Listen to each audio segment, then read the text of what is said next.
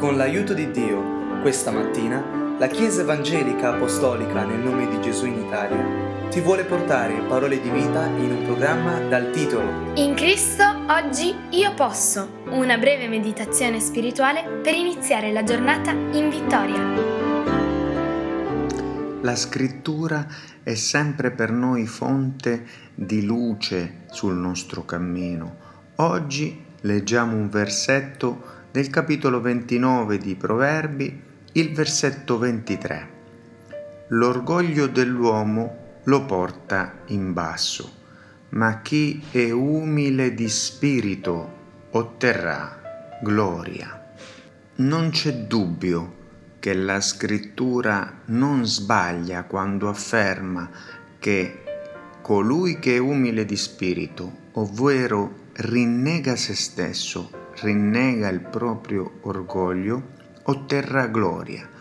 Gloria in questa vita e gloria eterna poi.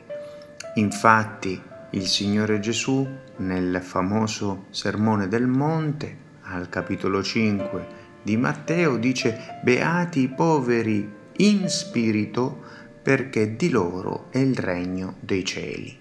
La gloria del regno dei cieli è quella gloria imperitura, ovvero che non finirà mai, che compie questo versetto di Proverbi 29-23 che abbiamo letto oggi. Chi è umile in spirito otterrà gloria. I poveri in spirito sono gli umili in spirito, sono coloro che non innalzano lo spirito dell'uomo, ma diminuiscono lo spirito dell'uomo per far crescere lo spirito di Dio.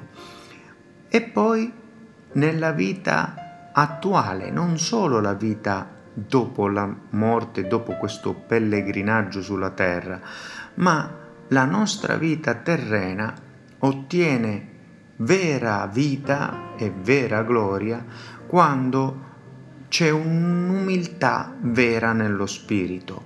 Invece l'orgoglio precede la rovina, porta in basso l'uomo. Dice Proverbi al capitolo 18, il versetto 12: prima della rovina il cuore dell'uomo si innalza, cioè si insuperbisce, si inorgoglisce, e questo è un segnale chiaro al cristiano che sta sbagliando e dovrebbe fermarsi, parlare col Signore, avere un tempo di meditazione e preghiera e comprendere che quel segnale gli vuole evitare una rovina.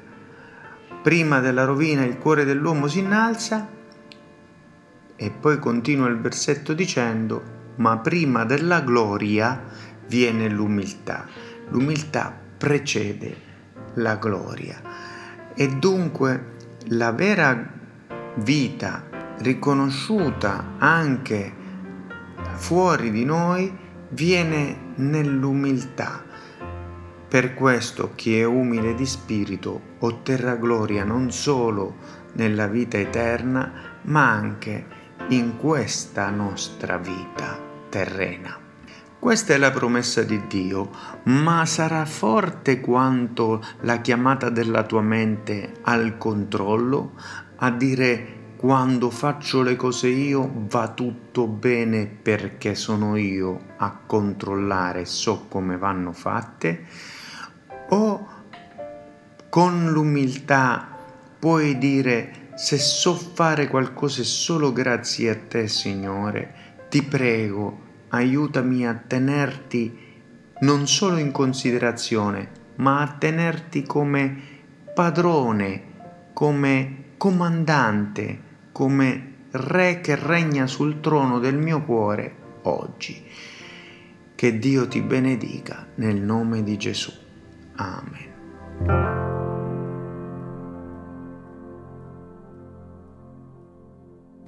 Nel ringraziare Dio ti ricordiamo che se desideri conoscere dove siamo in Italia o conoscere più di Cristo, puoi visitare www.conoscerecristo.it.